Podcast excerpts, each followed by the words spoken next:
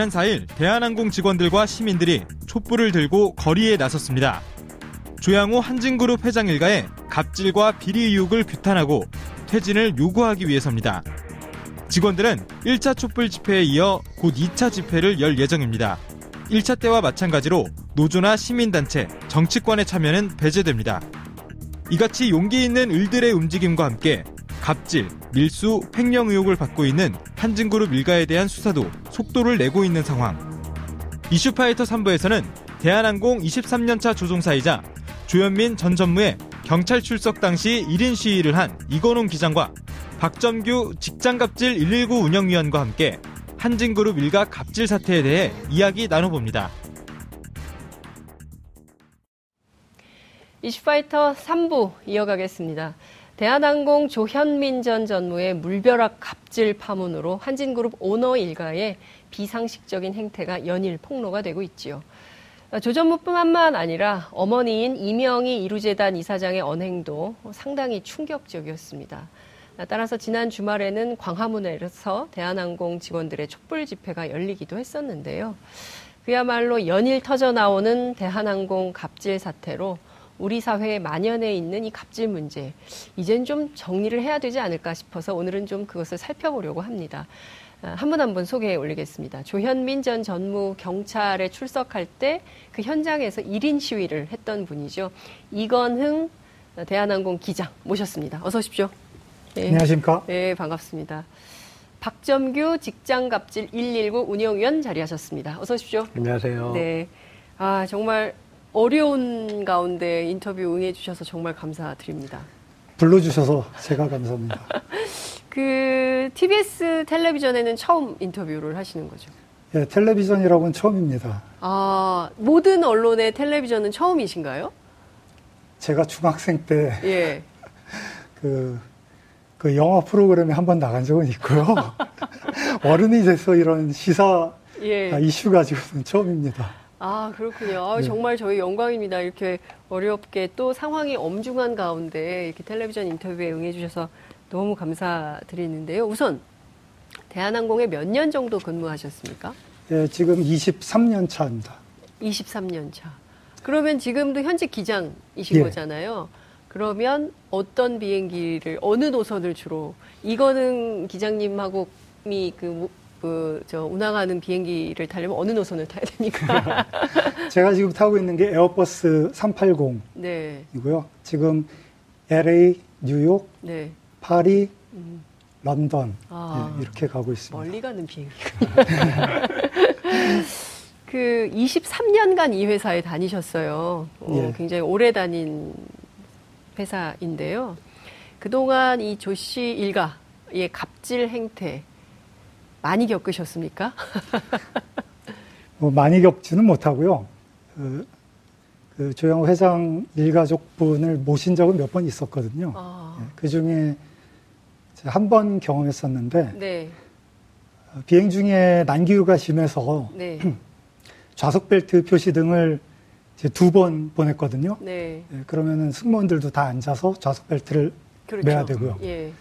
그리고 앉은 상태에서 이제 승객들이 혹시 좌석 벨트를 풀고 돌아다니지는 않나 네. 그걸 관찰해야 되기 때문에 그 앞에 커튼이 막혀 있으면 커튼을 열게 돼 있습니다. 네.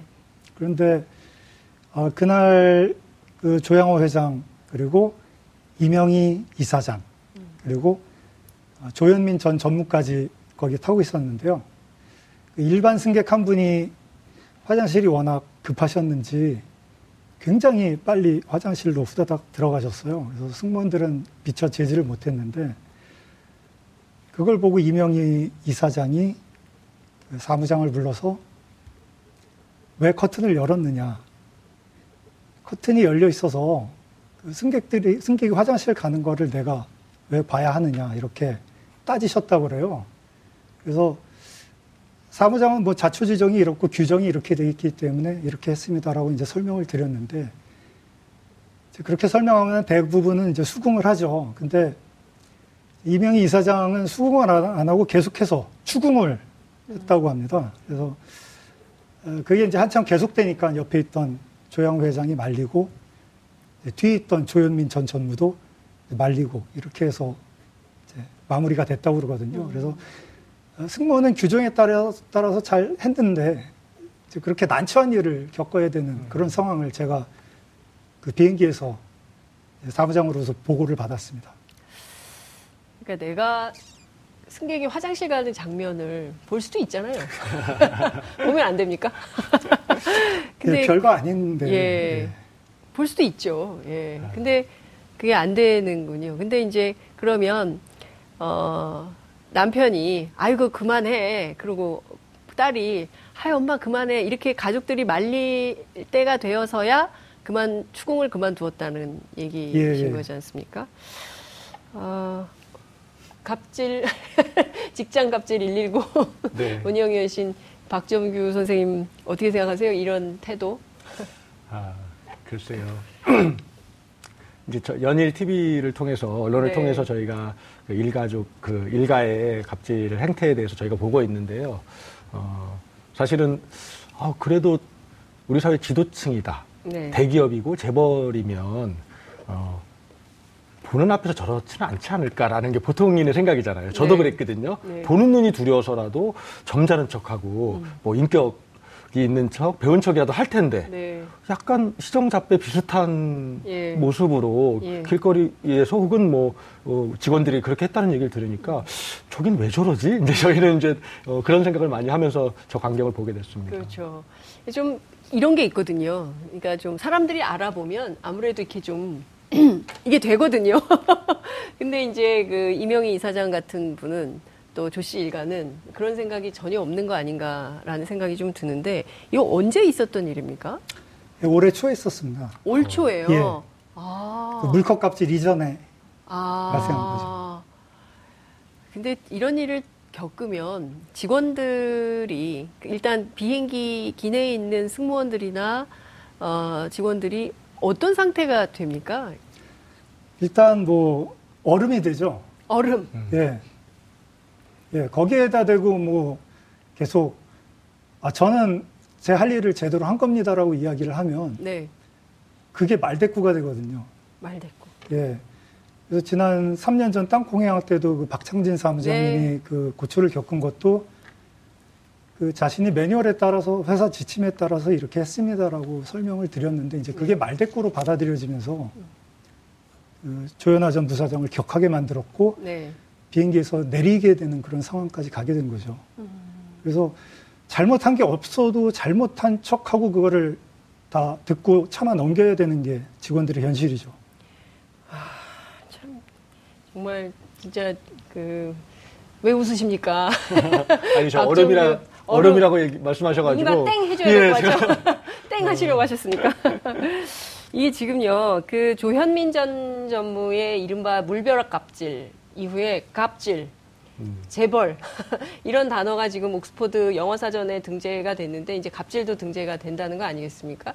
지금 그 대한항공 뿐만 아니라 대한민국 안에 있는 수많은 회사, 대기업, 중소기업, 그리고 작은 영세기업 할 것 없이 이 갑질 신고가 굉장히 많이 쏟아지고 있다고 들었습니다. 그래서 유형별로 정리를 하셨다면서요? 네. 예. 어떤 그, 겁니까? 좀 자세하게 소개시켜 드리면요. 네. 그 사실 많은 기업에서 사장님이 직원을 어, 회사 발전의 동료라고 생각하지 않고요. 네. 약간 노예, 노비, 하인 이렇게 생각하는 경향이 음. 우리 사회는 아직도 심각할 네. 정도인데요. 네. 예를 들면 어느 사장님, 어느 저희 제보 중에서 어떤 사장님이 점심 식사 시간이 되면 네. 직원이 찾아가 선생님, 그 사장님께 이렇게 턱받이를 해드려야 된다 그래요. 사장님께요? 네, 사장님이 사장님 연세가 어떻게 연세가 좀 많으시고 예. 거동이 조금은 불편하신데 거동 예. 자체는 멀쩡하시대요. 근데 예. 이렇게 아, 수저를 들을 수 예, 없어요. 아, 전혀 그 걸어 다니고 이런데 예. 연세만 조금 많으신데 이렇게 턱받이를 해드려 드리게 해달라고 했다면서 제가 이거를 턱받이 주려고 이 회사에 왔냐라고 아. 저희한테 예. 오신 것도 있고요. 예. 또 한 회사 회장님은 가족이 전부 이렇게 휴가를 가셨어요. 예. 그런데 이제 회사는 돌아가고 있는데 네. 가족이 휴가 간 사이에 본인의 별장에 예. 직원들한테 가서 우리 개랑 닭을 키우고 있었대요. 그래서 개 사료하고 닭 사료를 줘라. 그래서 이분이 무슨 양계장도 아닌데 네. 본인이 회장님네 집에 개를 돌보러 음. 가야 되고 닭 사료를 주러 매일 네. 그것도 자기 예. 돈으로 예. 사서 줬다고 네. 하고요. 그다음에 뭐 집 청소시키거나 뭐 네. 요리시키거나 이런 일은 음. 중소기업으로 갈수록 뭐 더 심각해요. 네, 훨씬 심각해집니다. 여성들은 어떤 건가요? 저희 제보도 노래방 뭐 생이다 뭡니까? 아, 근데 이제 예. 사실은 제가 속상했던 건 어, 저희 직장갑질 일구로 들어온 제보 중에서 네. 어, 성희롱, 성폭력 제보가 네. 여러 굉장히 많은데 아. 어, 저희가 이거를 언론에 많이 공개를 못했어요. 네. 이유가 뭐냐면 예. 어, 미투는 유명인들의 미투여서 공개만으로도 가해자가 상당한 이제 그 타격을 받잖아요. 그렇죠. 근데 저희들에게 들어온 제보는 그냥 완전히 일, 일, 일반 회사에 음. 그리고 가해자가 사장이기도 하지만 그냥 부장이나 과장이기도 한 거예요. 어. 어, 그리고 술자리에 가서 노래방 가서 뭐 이렇게 벌어지는 네. 성, 성추행 성폭력이 굉장히 많은데 이분들은 네. 두려워서 얘기를 못 하시는 게 굉장히 많아서 좀 네. 굉장히 안타까운 심정으로 바라보고 있었고요. 근데 제가 지금 보니까 화장실 갑질이 있는데 사무실에서 대변을 보면 안 되고 지하 화장실을 이용하라고 했다. 이런 건 어, 아니 이거를 어떻게 어떤 겁니까 이런 거는? 그러니까 이제 그 서울에 있는 건물인데요. 네, 서울이요? 예, 서울에 예, 있는 한 예, 건물인데 예. 그 기관이 입주해 있었는데 한 네. 층인데 큰 층이 넓진 않았나 봐요. 네. 예, 근데 그 안에 화장실이 있는 거죠. 음. 어, 그런데 거기서 어, 대변을 보면 냄새가 나니까 네. 지하에 가서 봐라. 그리고 아. 보러 가면 간다고 문자 보내라. 이렇게 해가지고 이분이 아. 이제 사, 사실은 어, 집에서 용변을 보고 오는 분도 있고 네. 어, 회사에서 볼 수도 있잖아요. 예, 예. 그게 업무에 무슨 큰 지장을 주겠어요. 예. 그리고 그게 환기에 문제가 있으면 환기 시설을 놔야죠. 그러니까요. 어, 이런 이런 일도 어, 서슴지 않고 하고 그러니까 있습니다. 그 옛날에 왜 그 어, 인종차별이 네. 심각할 때 미국에 그 흑인들을 위한 화장실이 없었잖아요. 그래서 그 다른 건물로 가가지고 해야 되고 이런 일들이 있었는데 마치 그런 일이 벌어지고. 지금 이십일 세기에 네. 대한민국 땅에서 벌어지고 있는 게 아닌가 이런 생각이 좀 어, 듭니다. 지난 금요일이었던 것 같습니다. 그 원래 네. 대한항공에서 한 백 명 정도 예상하고 있다고 했는데 경찰 한 오백 명 정도 어, 올 거라고 예상을 했고 실제로 한 이천 명 정도가 모였다는 얘기가 있는데 실제 그랬습니까? 참여하셨습니까? 그 집회에? 아, 저는 그때 비행 때문에 참여를 아, 못했고요. 예. 경찰 추산 오백여 명. 네. 직원이 한 삼백오십여 명, 네. 그리고 연대하러 오, 음, 오신 네. 시민분이 한 백오십여 명 이렇게 네. 참석하셨다고 그러고요. 네.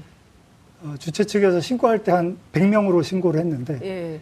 예, 그보다는 훨씬 많이 온 거죠. 음, 그 단톡방이 있다고 들었어요. 처음에 한 오백 명 정도 규모였는데 지금 엄청나게 늘어나서 어, 천 명이 넘는 직원들이 함께하는 단톡방이 있고 저 촛불 지금 화면에 나오는 저 촛불 집회도 대개의 국민들은 저런 집회를 하면은 노조, 노동조합에서 하지 않겠나라고 생각을 했는데 그게 아니라 자발적인 직원들의 그 참여로 이루어졌다고 들었습니다. 네. 그 단톡방에 지금 한 몇 분 정도 계신가요? 지금 이천 명 정도 있다고 알고 이천 있고요. 명이요? 네.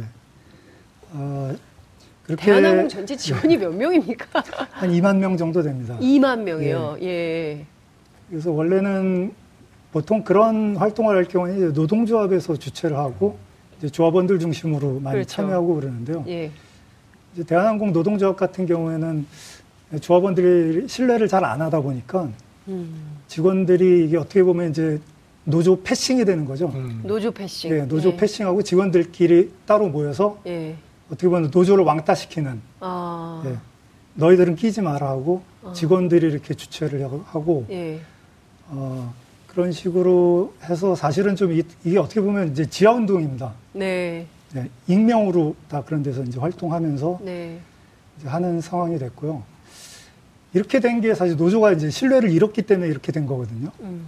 원래 재벌 기업 같은 경우에는 이제 총수 일가족에 대해서 좀 듣기 싫은 소리를 할 수 있는 게 사실 노동조합밖에 없습니다. 그렇죠. 예. 그런데 노동조합이 싫은 소리를 한다고 해도 이게 견제의 역할을 하려면 노사 간의 힘의 균형이 어느 정도 있어야 되거든요. 네. 네. 그런데 이게 지금 깨져버렸어요. 음. 그래서 지금 뭐 노조에서 뭐라고 한다고 그래도 네. 그냥 들은 척 만 척 이렇게 음. 할 수 있는 상황이 됐는데 음. 이 힘의 균형이 깨지게 된 게 바로 이천칠 년에 항공산업이 어. 필수공익사업으로 지정이 된 게 계기가 됐거든요. 아. 그래서 필수공익사업장이 되면은 예.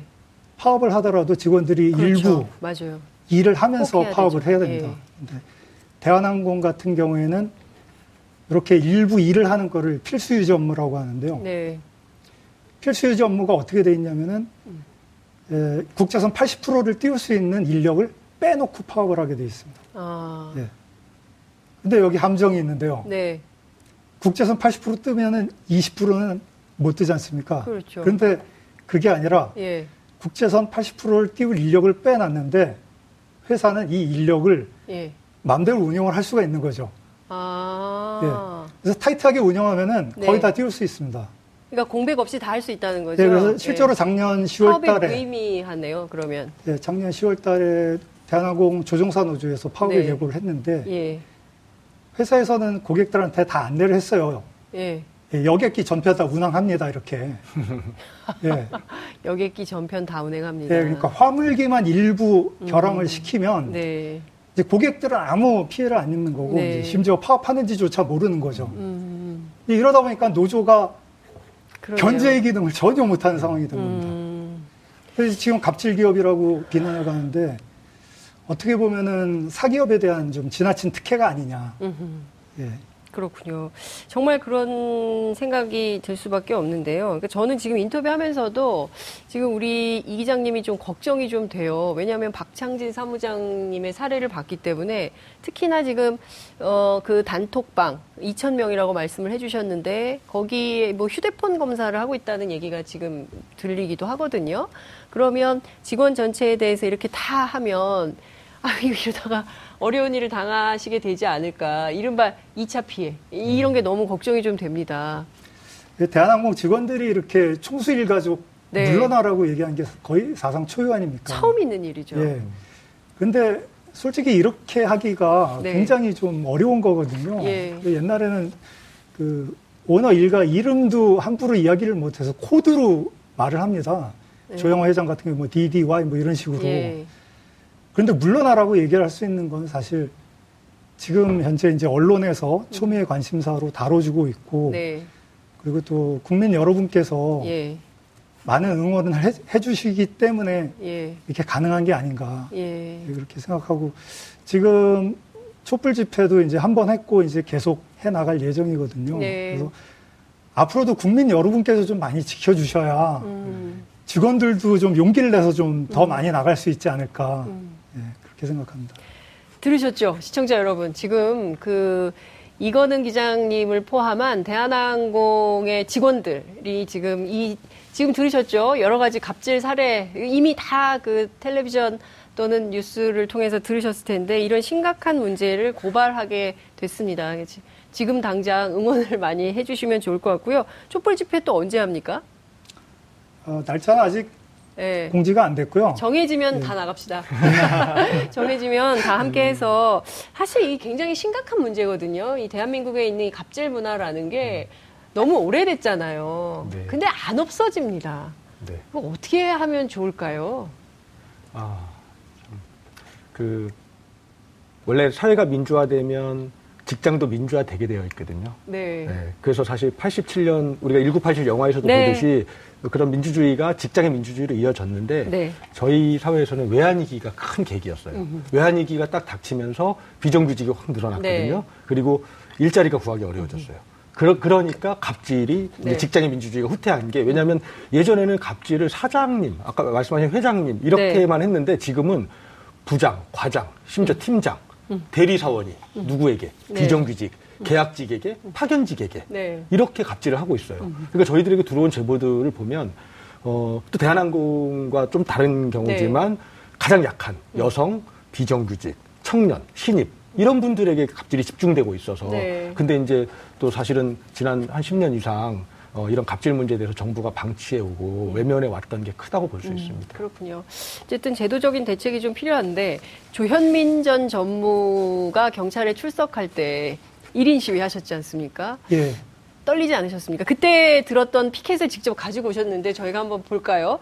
그 피켓을 직접 만드셨나요? 예, 제가 유튜브 보고 만들었습니다. 이런 거 해보신 적 있으세요? 처음 하신 거 아니에요, 혹시? 처음 하느라고 유튜브 보고 공부했습니다. 유튜브 보고 공부하셔가지고 예. 만드셨어요. 조현민, 조현아, 퇴진, 물음표. 두 번 속으면 바보, 알비백. 누가 다시 돌아오는 겁니까? 예, 예. 지금 뭐 퇴진하겠다는 두 분 언젠가 네. 아마 잘못하면 뭐 동시에 윌비백이 될 수도 있을 아, 것 같고요. 둘이 동시에 돌아오는. 음. 예. 예. 그래서 뭐 일단 조현아 전 부사장 같은 경우에는 이제 한 번 돌아왔죠. 네. 이번에 두 번째인데. 그렇죠. 어, 두 번 속으면 바보, 또 돌아올 거 예상되니까 세 번 속으면 공범 이렇게 가려고 그랬거든요. 예. 이게 좀 유명한 얘기죠. 저기 예. 야당 대표께서 말씀하신 분. 맞습니다. 예. 그래서 그분 사진도 하나 이렇게 붙일까 했는데 좀 너무 좀 웃을 것 같아서 예. 좀 약간 진지해야 되는데 그래서 음. 세 번 속으면 공범 빼고 알비백 이렇게 네. 터미네이터에서 나온 음흠. 유명한 대사를 들었습니다. 그 사실은 이 국민들이 많이 웃었어요. 땅콩 해양 사건으로 다시는 그 경영 일선에 복귀하지 못할 거라고 생각을 했는데 평창올림픽 때 성화봉송을 했거든요. 부녀가. 예. 그걸 보면서 야 저렇게 또 하는구나. 대한항공 직원들 지금 다 그런 생각을 하시는 거죠. 뭐 이미 퇴진한다고 그럴 때 네. 돌아오리라는 건 다 예상을 하고 있었던 거고요. 예. 예. 그 공백 기간이 얼마가 될 것이냐.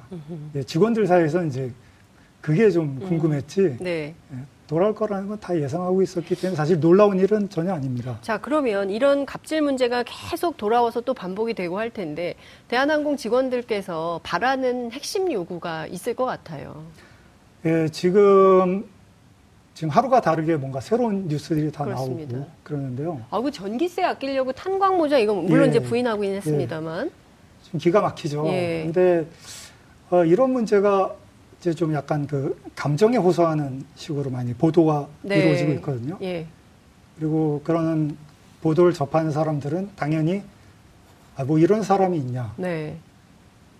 뭐 구속시켜야 된다. 뭐 감옥에 음. 보내야 된다 이런 식 이런 식으로. 네. 좀 감정적인 대응이 자연스럽게 일어날 수밖에 없는 상황인데요.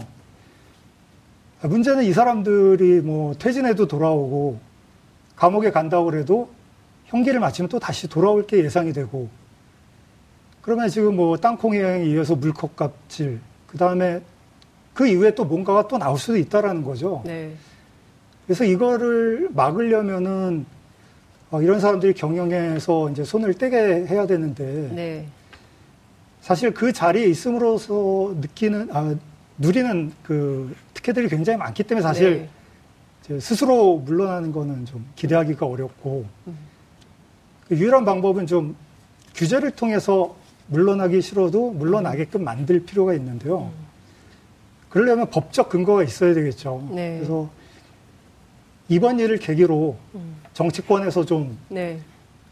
어, 능력 있고 좀 도덕성이 있는 음. 그런 사람들이 회사를 운영해서 좀 더 회사가 좀 더 경쟁력 있게 성장할 수 있는 그런 법적인 근거를 좀 마련해 줬으면 좋겠습니다. 네. 어떻습니까? 시민단체에서 이런 요구를 정치권에 하실 텐데요. 정치권이 좀 긍정적입니까? 어, 요즘은 생각들이 많이 바뀌신 것 음. 같아요. 예. 저희가 사회적 주목을 좀 받으면서 네. 어, 여야 의원들에게 직장갑질 금지법을 만들자는 제안을 음. 여러 차례 받았고요. 네. 근데 저희가 지금 한 육 개월 운영을 했는데 예. 사례가 거의 뭐 만 건 이상 들어와 있어서 음. 그 사례를 분석해서 예예. 어, 갑질을 할 수 없도록 만드는 예. 직장갑질 금지법을 예. 추진할 예정이고요. 예. 또 하나는 이제 방금 우리 기장님 말씀하신 것처럼 어, 삼 대 세습, 사 대 세습이 이루어지고 있는데 사실 세계에서 유례가 없잖아요. 네. 이런 나라가 없거든요. 음. 그래서 그것을 금지할 수 있는 한 두 가지 측면에서 즉 경영이 민주화돼야 되는 네. 그래서 전문 경영인 체제로 회사가 운영해야 네. 어, 어, 그 기업도 발전할 수 있다는 것 하나와 그리고 조현민 같은 갑질이 네. 없도록 어떤 법제도를 개선해야 되는 필요가 있습니다. 알겠습니다. 직원들을 동원해서 밀수까지 했다는 데 대해서 많은 국민들이 경악을 금치 못합니다. 시간이 없는데요. 짧게 국민들께 꼭 하고 싶으신 말씀 있으면 제가 십 초, 아니 칠 초밖에 못 드리겠네요. 예, 지금 조양호 퇴진을 외치는 대한항공 직원들 예. 열심히 응원해 주시고요. 가능하시면 같이 나와서 외쳐주시면 감사하겠습니다. 네, 오늘 말씀 여기까지 듣겠습니다. 고맙습니다. 오월 팔일 화요일 장윤선의 이슈파이터 여기서 마무리하겠습니다. 시청해주신 여러분 대단히 감사합니다. 저는 내일 다시 찾아뵙겠습니다. 고맙습니다.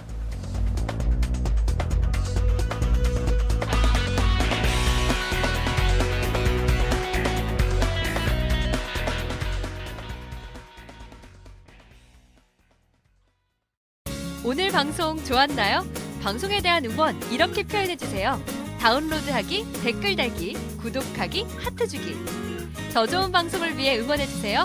다운로드하기, 댓글 달기, 구독하기, 하트 주기. 기억하셨죠?